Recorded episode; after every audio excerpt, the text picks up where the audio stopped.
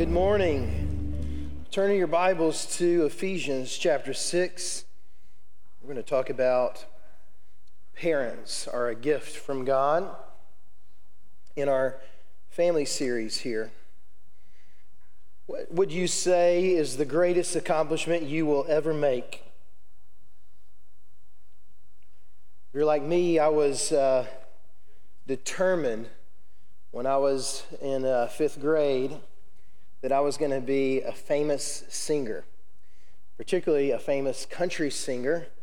And uh, that year, and there is video evidence, but you'll have I'll, you it would uh, you would have to die to get it. I guess I don't know. I don't know. I don't know what to say, but there is video evidence. That year, my fifth grade year, uh, for our fall festival, I dressed up as Billy Ray Cyrus because the famous song of that year was Achy Breaky Heart. And I sang it in a crowd of about 600 people. And uh, it was my debut. I just knew I was going to become famous after that. But uh, that was the day before TikTok and YouTube. So I have video evidence, but no one else does. So, um, so what, what is the greatest accomplishment you'll ever make in life? Do you desire to make a name for yourself like I did? Or maybe make a boatload of money? Do you desire to make a difference in the world? I hope we all do. The greatest responsibility you have, I have, if we are a parent, is to raise a child with godly instruction, the greatest responsibility we have. You may be thinking, well, I'm no longer a parent of a young child, or maybe you're thinking, I've never been a parent of a child. I have good news for you. Just a few moments ago, these pews were filled with children that God has given us as a faith family to raise in the instruction of the Lord.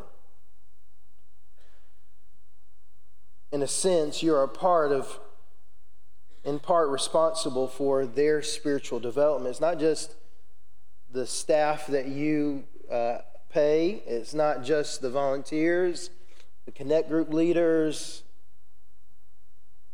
It's our responsibility as a church. So, no matter how you slice it today, that we're going to talk about parenting, we all have a responsibility, a great God given, God ordained, and very heavy in a way, in a way, and it's just a weighty responsibility to nurture children to the Lord. It's a gift. It's a gift. Dietrich Bonhoeffer said this, uh, spoke well of this. He said, It is from God that parents receive their children, and it is to God that they in turn ought to lead them. Children are a gift from God, and we must steward that gift well. Can I just say, in, in context of what I was speaking about a moment ago, there, there was a day not too long ago where this church didn't have very many children. There are churches all in our area that have zero. There are churches across the nation that have no children, no babies crying in the service, no youth sitting on the front row, no children making a lot of noise and having a lot of fun downstairs. And those churches are dying. So it is a gift, a gift from God Almighty that we have children. And we must ask the question are we stewarding that gift well? Are we using that gift well? I tend to think we are. But I want to make sure that we continue to do that. The same question is in our lives. The Lord has blessed us with children, grandchildren, great grandchildren and, and if not physically, maybe in another way as a surrogate or something like that, how are we stewarding that responsibility? You might, you might only be an aunt or an uncle But you have a responsibility. We all have a responsibility because children, as we learned last week, are a gift from the Lord. I implore you, just as an aside, I implore you next week, if you're able, just to learn more about what you can do. And it's not, there's no age gap on it, there's no, uh, you know, no requirements. You're just going to learn. Right after church next Sunday, Keith, uh, Kenneth Acock, who was here this past week, will be back again to give an informational meeting about how we can help with the foster care crisis. Children are a gift from God, as we learned last week. And here's the question How are we stewarding that gift? What are we doing to make a difference? Let's just jump right into the text today Ephesians 6 1 through 4. And I believe this passage reveals four truths found in here today. If you would, to honor the reading of God's word and you're able, would you stand? Paul's word to the Ephesians church says this Children, obey your parents in the Lord because this is right. Honor your father and mother, which is the first commandment with a promise, so that it may go well with you and that you may have a long life in the land. Fathers, don't stir up anger in your children, but bring them up in the training and instruction of the Lord. This is the word of God. Thanks be to God. You may be seated. I think there are four truths here that, that really apply to all of us. Even though Paul addresses children first and fathers second, I think in a way we all are the recipients of this message. This is a message that Paul wrote so that it would be read among the gathered saints in Ephesus. It would pass from church to church and church, and eventually it would spread to other churches, and like uh, the church in Colossae and uh, Philippi and all these other places too. So Paul wrote it with the knowledge and the understanding, the presupposition that it would be read among the gathered saints. So though it was, so though it was specific, Though it was specific to fathers and to children, it was to be gleaned from everyone in the context of the congregation. And so, just the same today, we glean some truths from this text that will help us accomplish what the Lord has given us to do, what He's placed on us, and to help us to understand the gift that we have and how to steward it well. Paul instructs the gathered church expecting children to be present, and he tells them to obey their parents. But I wonder, though it was specifically at, aimed at these children gathered among, you know, no, no doubt their parents sitting next to them, there's probably a little bit of a jab or a pinch if you're like me growing up in church where um, I grew up in the type of church where if there was going to be childcare that day, it was me taking my three younger brothers down to the basement and being the childcare. Otherwise, we were sitting next to mom and we got pinched. So John, uh, Paul's reading this, you know, writing this letter. Someone's reading it above, and so who knows when that moment came? Children, obey your parents. You know, pinch, pinch, pinch, jab, jab, jab. Right. But we can glean from this passage something about the type of parents that we need to be so that our children will gladly obey.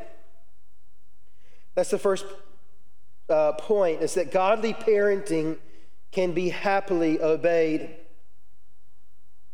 We must teach our children the importance of obedience first to parents but most of all, that is a overflow of what it looks like to obey God. But we must ask ourselves, are we godly parents? And if we are to be godly parents, what does a godly parent do? Well, first, from this passage, we see that godly parents teach about God not just in word, but out of the overflow of their lives. Godly parents teach out of the overflow of their life. You don't, I don't have to tell you this. You know this. We all know this. We can teach things till we are blue in the face. But what is caught is often more powerful in a person's life, in a child's life particularly. These kids here, they're watching you. Deacons, they're looking at you.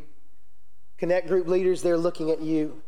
Women's ministry leaders, they're looking at you. They're seeing how you respond to situations. They're seeing if you are godly or not in your life, not just what you say, but what you do. Parents, your children are gazing at your life uh, constantly, constantly seeing if what you say lines up with how you live. That's scary. That's the weighty part of it. Because we can say a lot. If you're like me, I can say a lot. I got a lot of words every day. That's why I lost my voice when I got sick, because I couldn't shut up. But I have I got a lot to say. But the question, the question is, does what I do line up with my life and what I say? Does my life line up with what my lips repeat? The same question is for you and I. If you're a parent and you have a child, if you're a grandparent and you have a grandchild, if you're a great grandparent, and you have a great grandchild. But listen, that's for all of us. The kids in our church, the kids in our church family need to see you living out a godly life, a life fully dependent upon the Lord.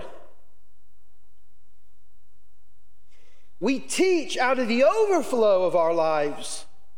You cannot impart something to which you are not devoted. Kids sniff out inconsistency so well.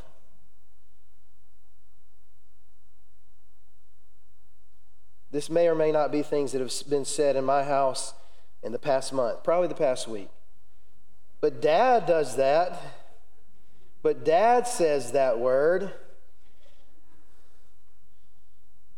My wife points those out to me very clearly. No doubt because of this this truth, the fact that kids can sniff out the inconsistencies in our life, some man somewhere, some dad somewhere invented the worn out phrase, do as I say, not as I do, right? It's got to be a guy that did that, right? It just, just got to be.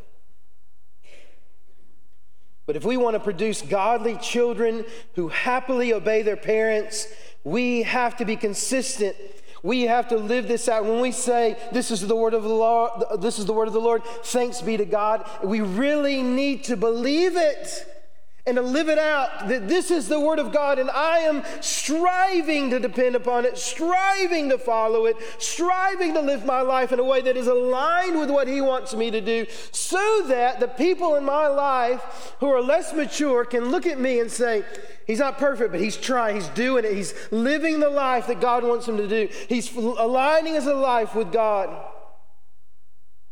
We have to be godly ourselves. And to me, to be godly means I am wholly dependent upon God. Wholly dependent upon God. Did I say that I am perfect? No. Did I say you have to be perfect to be godly? That's not the point. The point is you are depending upon God to make you perfect when you will fail in and of your own strength. For too long, we tried to be perfect ourselves, and we can see the inconsistencies. We can see that person isn't living this out. But I wonder if we would just turn the dial a little bit and say, I'm not perfect. I don't even I'm not even striving to be because I know I will fail. What I'm striving to do is look to God and say, God, I'm lost. I'm sunk. If you don't work in my life and help me to be what you want me to be, I can't be this in my own strength. I cannot be God for my kids. I can't be God for Caroline and Lottie and Charlie and Colt. I can't be what they need ultimately, and that is God Almighty in their life and the dependence upon him, but I can be dependent upon God in front of them. Just yesterday, I lost my cool. I hurt Lottie. And I said, you know what? And once I realized, I said, you know what? Dads mess up too. And she shook her head really fast. like, yes, you did.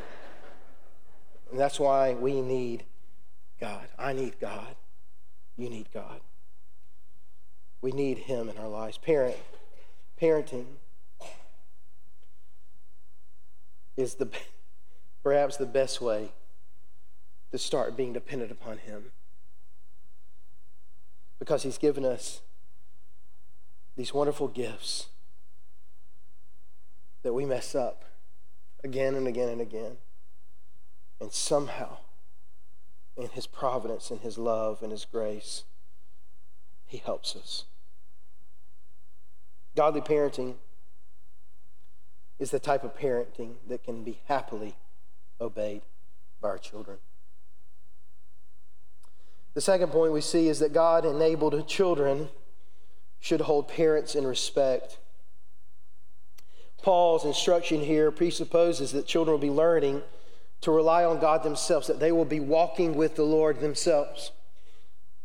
He's automatically assuming that of the Ephesus church. He's automatically assuming that there are, there are parents trying to walk their children in dependence upon the Lord. And so he speaks to them and he says, You must respect them, you must honor them, you must obey them. Thus, they will find enablement from God alone. It says, Children, obey your parents in the Lord. In the Lord. That's what I'm talking about here. This is the enablement we need, whatever we do. Parenting in the Lord, uh, child obeying in the Lord. We need the Lord's strength. We need the Lord to be the source of our obedience. We need the Lord to be the source of our parenting. While Paul had no doubt had young children in mind, we here can learn something about all, all of us about how to show respect. I think people today lack basic respect for their peers, much less other adults, particularly older adults. Respect, Paul mentions here, is a thing only God can supply us. It's only something we can do in the Lord. And so we need to be in the Lord to be able to respect in this way our parents and others as well. And I think that's why he says that you'll live a long, long time in the land because you will be dependent upon God and He's the ruler of all. When we are dependent upon God, we find our strength to face whatever we go uh, forward in. It's in Him and it's in His strength that we are able to walk and move. And when we do things in our own strength rather than in the Lord, is where we find oftentimes the failures and the difficulties and the challenges. I'm not saying the Lord abandons us if we try to do something in our own strength, but I am saying that if we were to do those things in our own in his strength rather than ours, it would go well with us a lot better.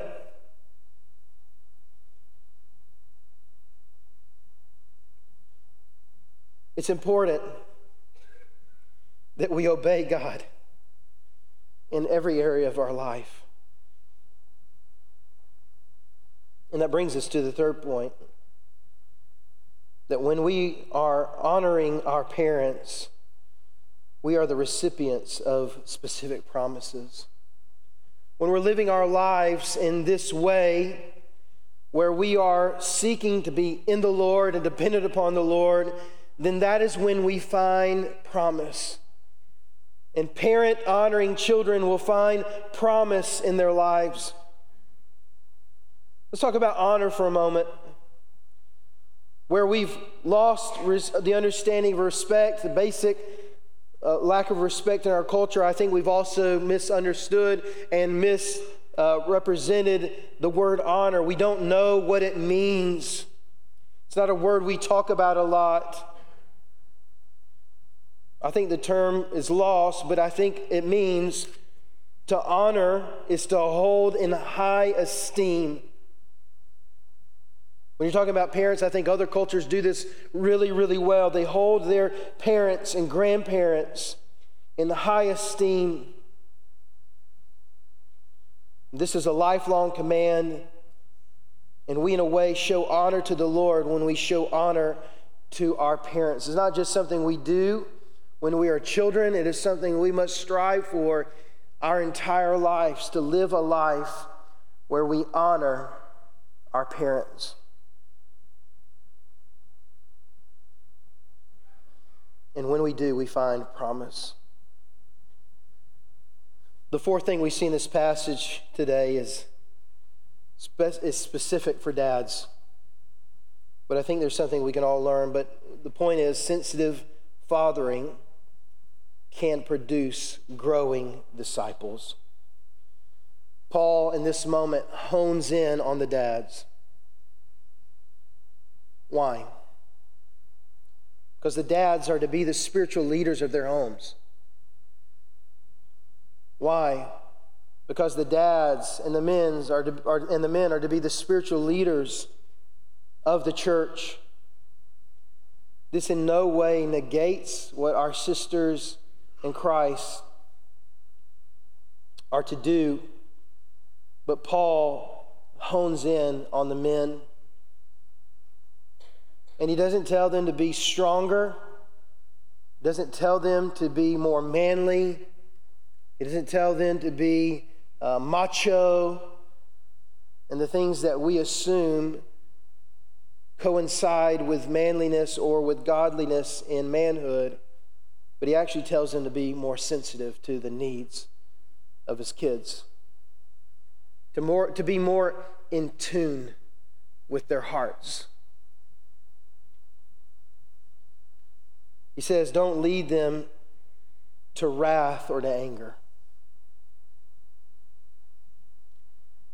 For a long time, I had a marred relationship with my dad. Um, it's really mostly my, my own issues. My dad worked a lot, which, you know, being the dad and the sole breadwinner of a home, you, you, you know, there's times where you say, I want to be here, but there's stuff I got to do. So I get that now. Didn't get it then. Um, my dad loved baseball. And uh, he wanted us all to be all stars. And uh, I failed him because I was terrible. My other three brothers were great. I was bad. They could all pitch, and uh, I could barely throw it out of the outfield to the infield. So it wasn't in the cards for me to be what my dad wanted me to be. That's what I felt. That's the weight I felt. And so, because of that, and just some difficult conversations over the years, we had a marred relationship, a difficult relationship at times.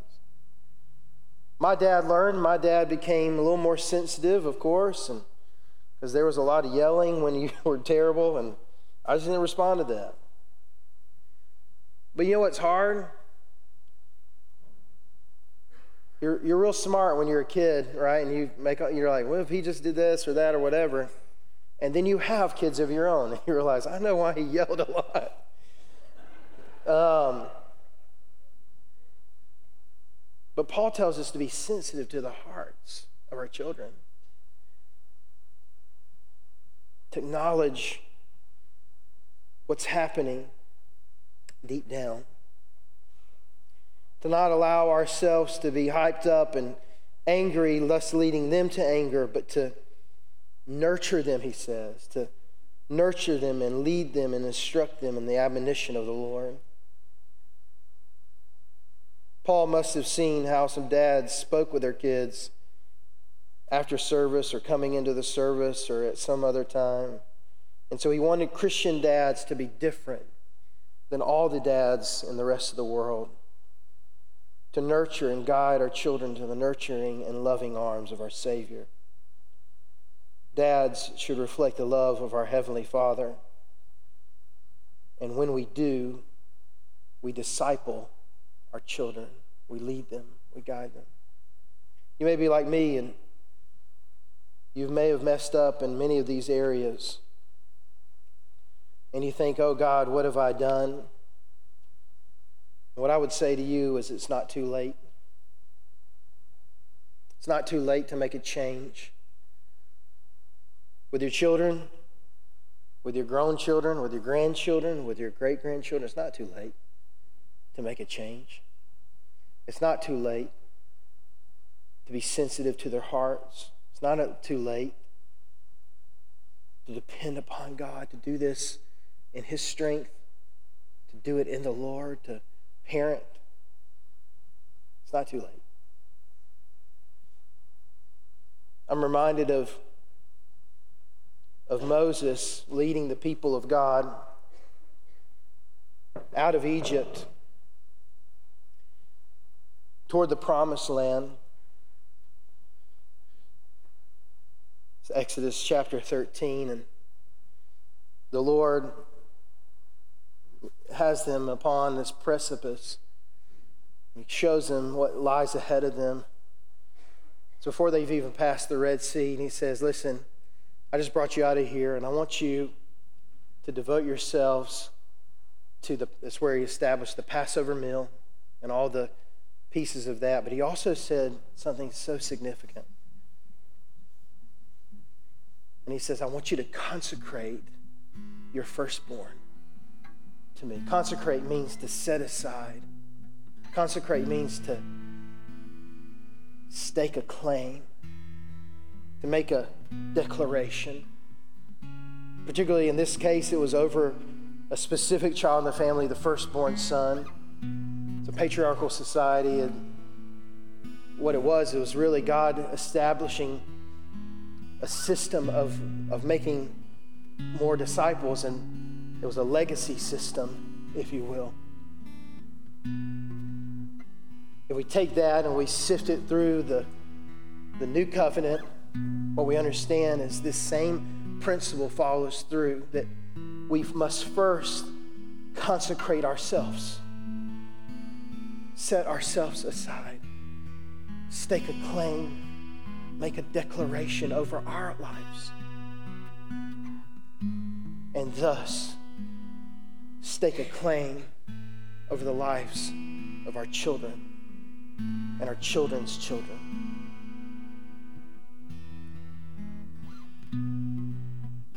That's what we are all to do. And even if you don't have a child, you can stake a claim over these kids that are part of our church. So I'm going to ask us to do something demonstrative today. I want you to demonstrate that you're seeking to follow this truth of God today. It's going to be uncomfortable, but I want you to do it anyway. Might be out of your comfort zone, and that's okay because God calls us all the time out of our comforts to trust Him. In a way, to be in the Lord means to be out of my comfort zone. So, what I ask you to do today is to make a declaration over your own children, no matter their age, to make a declaration over your grandchildren, your great grandchildren, and the children of this church, and to say, I'm going to be what God wants me to be so that I can help them walk with God themselves whether that's your own home or whether that's this church family, God is calling us all to do that. And so I want to ask you that you would move from your seat in just a moment and that you would come forward as if you were bringing a flag and staking it in the ground and saying, Not on my watch. Not on my watch. I'm going to do all I can do I'm going to be in the Lord. I'm going to trust the Lord to do it, but I'm going to do everything that I can do. I'm going to devote my life where I need to so that children can grow and be discipled and grow in the Lord. I'm going to do everything that I can do as a parent, grandparent, great grandparent, or surrogate parent and be used by God to do it. Jason's going to play, and uh, I'm going to go ahead and ask the rest of the team to go ahead and come up. I'm going to pray. They're going to play. And whatever God is calling you to do, you come and make a declaration, and then we will pray again over all who are here at the altar. You can just stand, you don't have to kneel. Just come and stand and stake a claim as we pray. Lord, we pray, Lord, you would move in our hearts. Lord, help us to make a declaration today that we will be what we need to be. We will be the people you need us to be. We will be in the Lord. We depend on you, God, to do what only you can do through us. Will we will be the parents that we need to be? We will be the church uh, leaders that we need to be? We'll be the grandparents and great grandparents that we need to be so that we help children to walk in you? And we would stake a claim. We'd consecrate ourselves and consecrate our children in this moment. Be with us now as we do that. In Jesus' name, amen. Would you stand and would you make that declaration today? I am staking a claim today for my kids. And you come, you come. Just gather here at the front.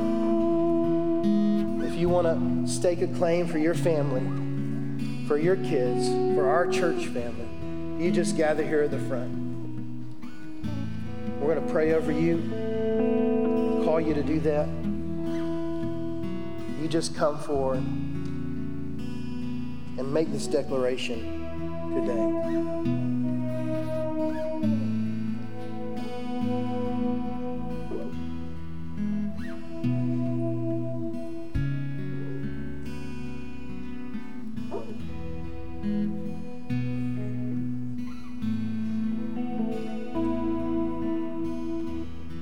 Pray here, we will invite you to pray with us. Maybe just extend your hand and help us to be what we need to be for our church family, for our own families, and that God would help us and strengthen us as we do what we can do to make a difference. Would you pray with us and pray over us now? Let's invite the Lord to help us. Lord, help us to be in your strength, Lord. Help us to do this in your name, Lord. Give us the strength that we need as we've made this declaration, if we've marked this, this moment with this flag in our hands, Lord, to say we consecrate ourselves and we consecrate your children and we want to be what we need to be so that you can be who you've called us to be, Lord, through us, that you can give us the strength that we need, Lord, to lead and to guide and to, to nurture and instruct and help children and help our grandchildren and great grandchildren to know you, Lord, to walk with you, Lord. That it would be out of the overflow of our hearts and the overflow of our lives because we love you and we are devoted to you and we're living in your strength, God, every day. And that we are not perfect, but we are depending upon you for everything, Lord. And that our kids would see, even in the midst of our mistakes, even in the midst of the mistakes we made years ago, that they would see something new in us, God,